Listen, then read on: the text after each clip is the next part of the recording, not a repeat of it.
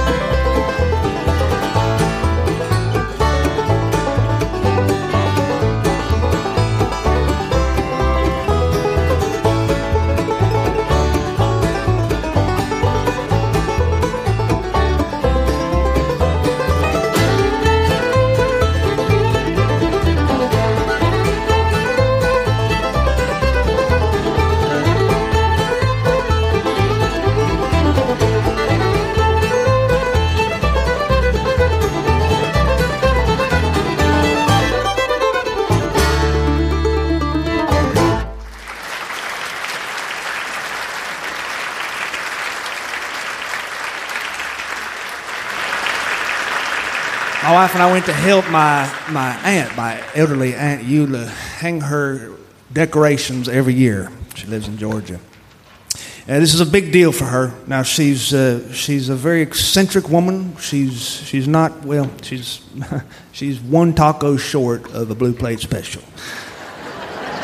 the engine's running, no one's at the wheel. That's Aunt Eula. She didn't always used to be like that, but she is like that now. And we love her for it. You know, they become more endearing.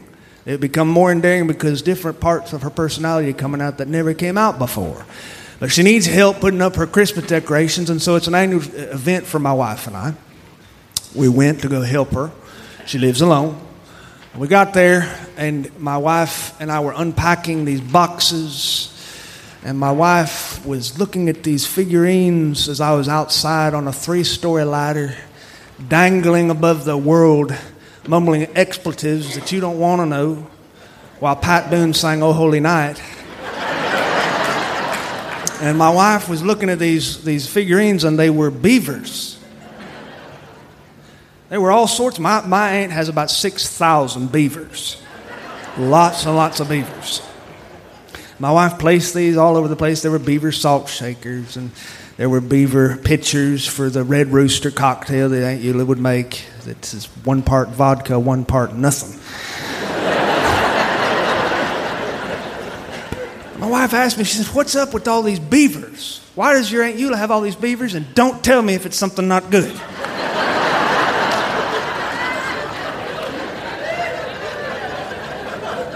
She's an old woman.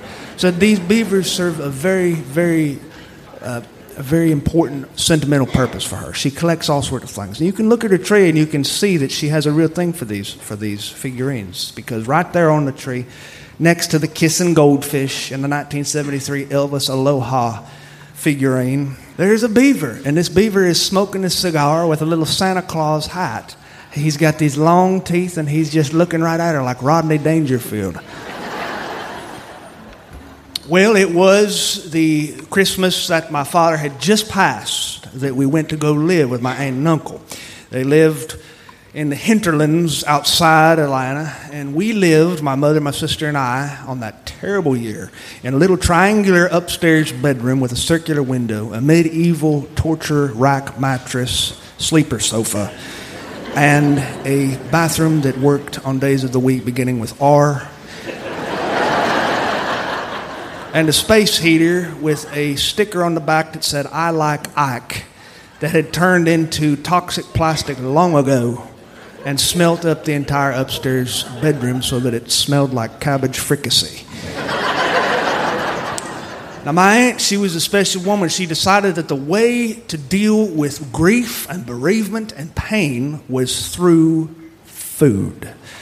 My people believe in the healing power of lemon chicken casserole and squash casserole and chicken cheese casserole and chicken cheese and jalapeno casserole and chicken cheese and jalapeno with extra onion casserole and chicken chicken casserole. That woman could work in saturated fats like some people work in clay or marble. She'd be in that kitchen and she perpetually wore that apron, that checked red and white gingham apron, and she would bustle around. She could open and close oven doors with only her backside. And she would cook spiral hams and turkeys.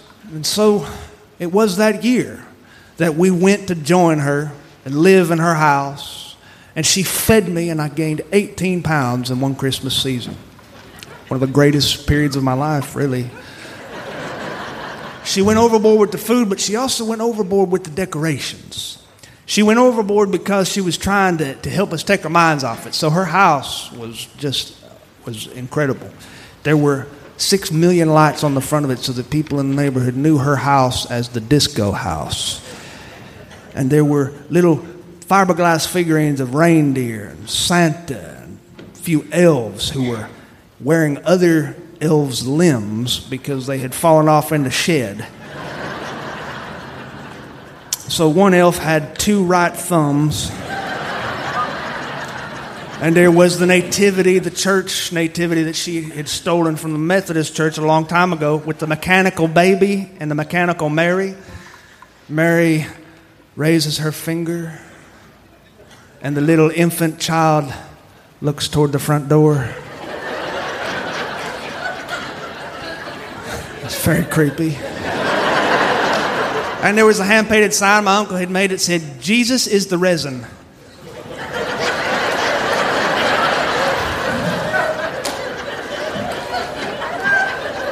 He dropped out of school in the eighth grade.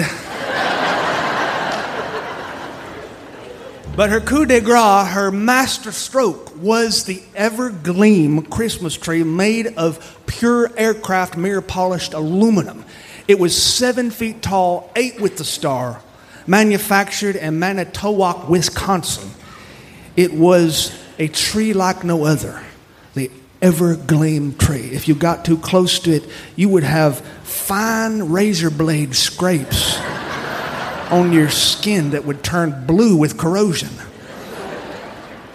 This thing we got from the Sears store, my uncle and I went to go pick it up in a box that was roughly the size of a Honda Civic. He was carrying this thing under his arm, and the cashier said, That's a nice tree. You going to put it up yourself? He said, No, in the living room.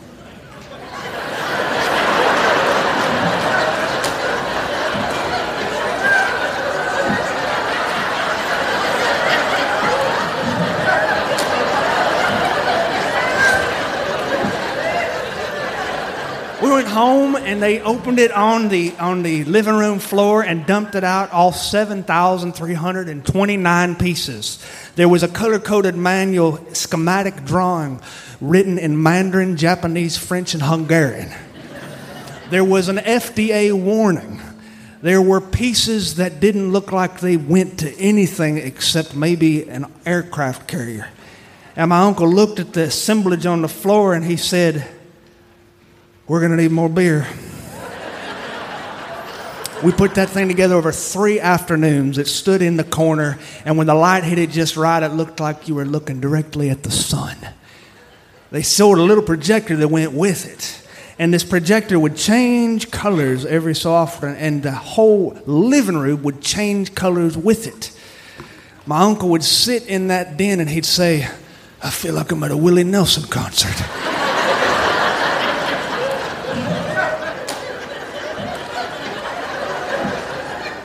Give me another beer.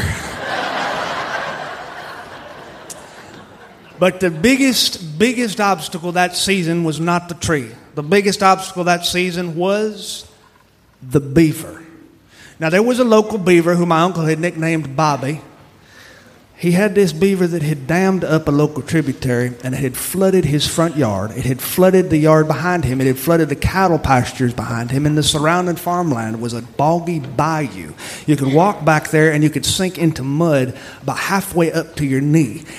Every morning, my uncle would get up. He'd get onto his porch wearing nothing but his BVDs and his white wife beater shirt he would get the Atlanta Journal Constitution under his arm and he would cuss openly at the sky when he saw that big bayou across the way from his house. He'd say, Oh, that beaver. He hated that beaver. This beaver worked his way into his mind subconscious. All he could think about was the beaver. His garage workshop had turned into a melee of panther urine repellent, cages, traps, bear traps with big jaws, chains dangling from the ceiling, Winchesters and Remingtons with special gauges to kill beavers, beaver extinction volumes. He was obsessed with the beaver. He'd walk into the feed and seed, and the men at the feed and seed would say, So, how about that beaver? and then they'd spit into their Mountain Dew bottle. And my uncle would give him a four part sermon complete with hand gestures and he'd pump his fist and he'd talk about that beaver and he'd use these words I'd never heard before combinations of words that really make a man feel like he wants to join the Navy. that beaver dominated his conversations. You could not ask him for five bucks to go to the store and get a little bit of candy without him talking about the beaver. My aunt once said, she said, You know, I'll be sorry when that beaver dies because he won't have nothing to do anymore. it was like that, Sean, when the squirrels in the attic, when we had the squirrels in the attic, he spent two years trying to get them squirrels out. When them squirrels were finally gone, he just sat around the house and moped and cried. Oh. He came up with his plan one day, though.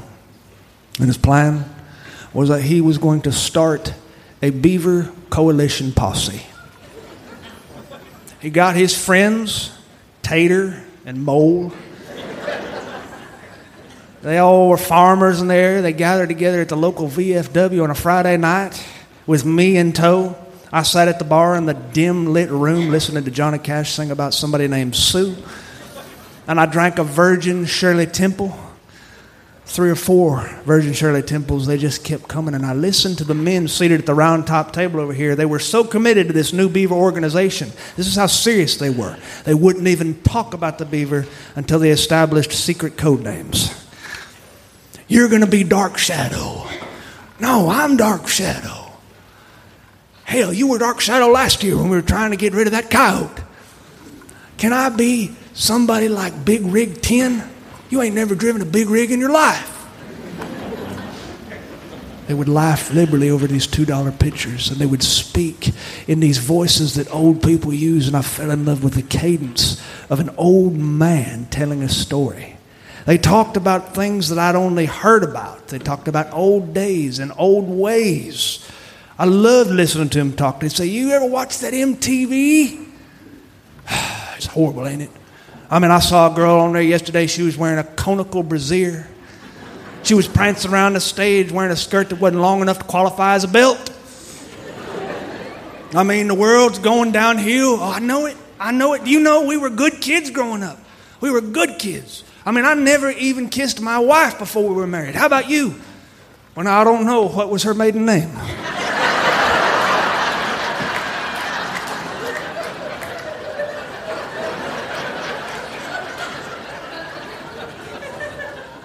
They were Sunday school people. They were people who were very committed to, to printing up the bulletins each week, to straighten the hymnals. They were good people.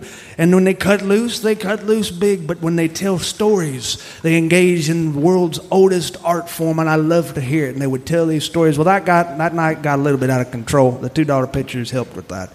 Uh, three men's wives had to be called after men were falling off the bar stools and injuring themselves.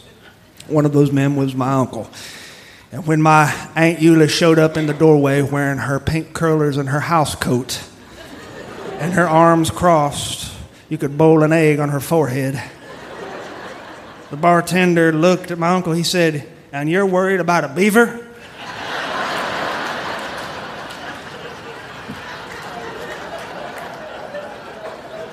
she piled him into her Cadillac Seville and she tore back home and it was the next morning when he was feeling real fine that we all went for our first posse walk. We walked through the muddy bayou, single file. The men were carrying their Winchesters, their Remingtons, and their Browning ironware. And I was in the very, very back, bringing up the rear, clad in an oversized neon orange hat and a big orange vest, and I was carrying the cooler. In many ways, I was like the little drummer boy. I walk behind them and I listen to them talk and I listen to them spot and point and look for that beaver. And they'd talk about him like he'd done something personal to their mama. And then the men would do what men do when they're outdoors they went silent. Men are silent outdoors. And my uncle would look back at me and whisper and he'd say, Silence is the key to enjoying yourself as a man. Silence is how you go fishing. Silence is how you hunt. Silence is how you stay married. so we walked through that, that tall grass, and these men were quiet and they looked around. It was a wonderful experience, and I felt just for that little space in time that the bereavement I was going through was eased. My grief was eased. I thought just a little bit less about the pain that I was going through and about my old man being gone. And we finally turned around and we came home and we sat in that kitchen and we ate that meager supper of turkey and dressing.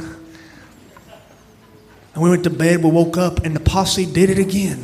We walked through the fields, and I came to love that Christmas season out there carrying that cooler for those old men in the posse. And it was one day that we were out for our little posse walk that my uncle held up a hand, Special Forces style.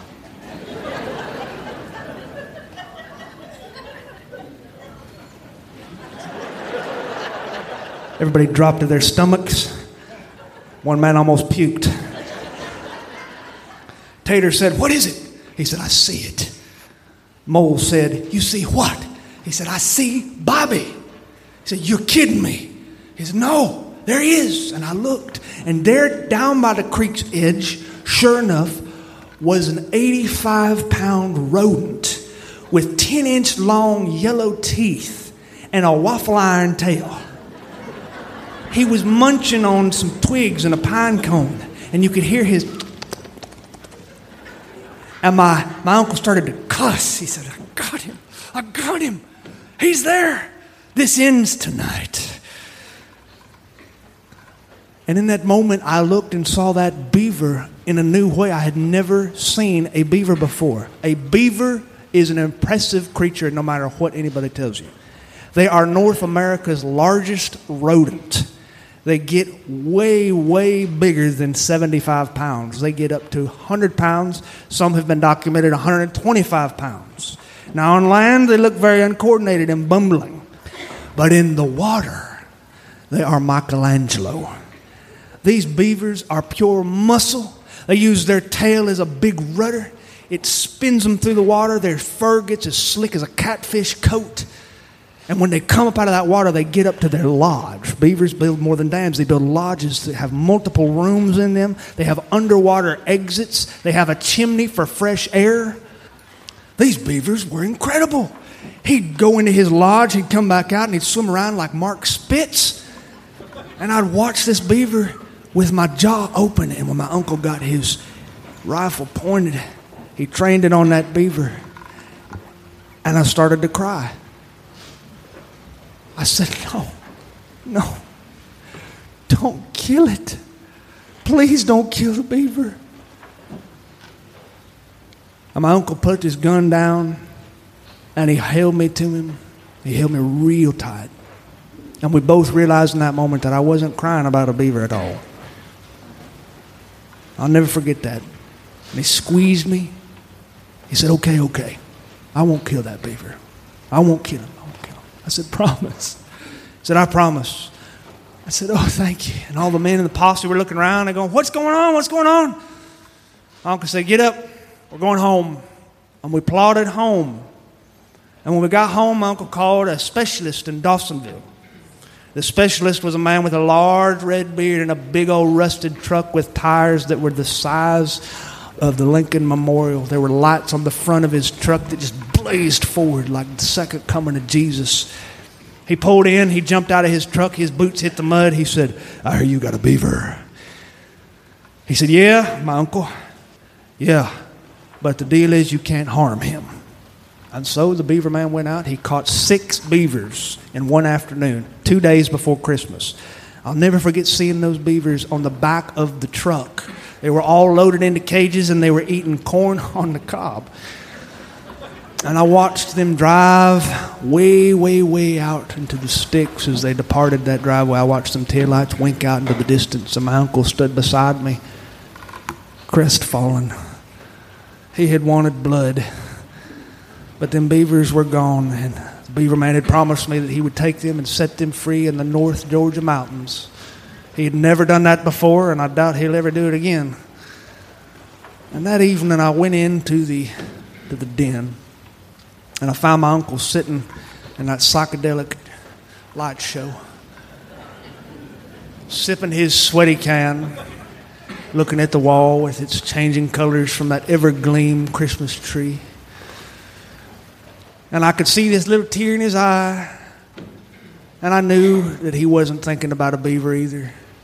And I went and I sat next to this Army veteran, this man who had seen some things in his life, who was a hard man. And he put his arm around me, which was something we did not do. And I never before noticed how badly he smelled. and he patted my shoulder.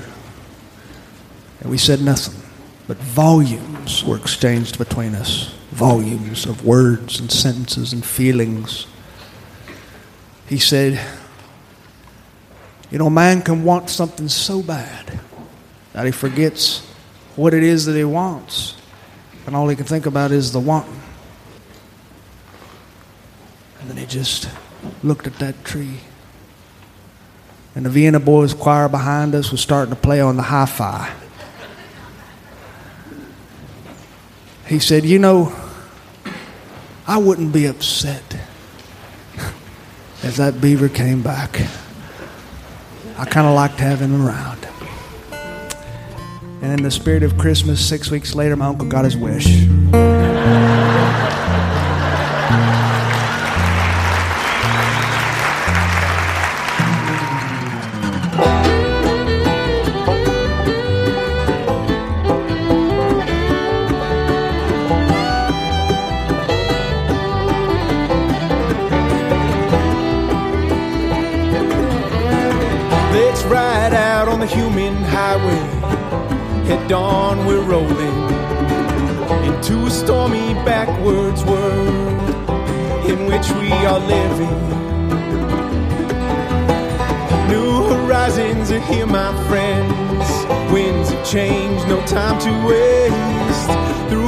Rose tinted lens, the American landscape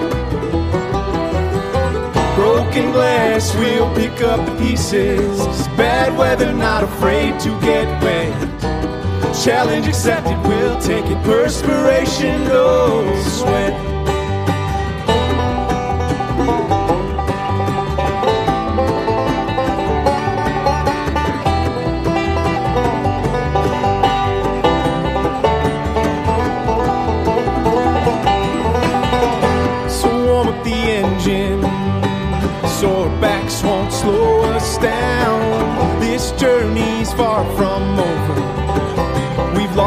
Much ground. May we never tire, working hard to understand. Be good to each other, find the means and do what we can. Broken glass, we'll pick up the pieces. Bad weather, not afraid to get wet. Challenge accepted, we'll take it. Perspiration, no sweat.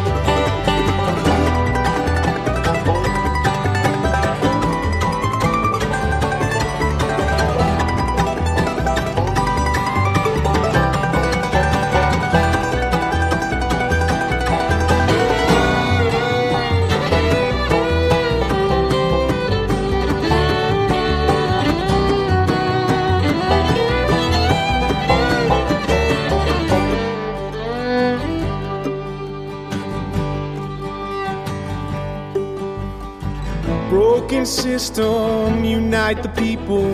We've come too far to forget. We are all created equal, even if we've never met. Broken glass, we'll pick up the pieces. Bad weather, not afraid to get wet.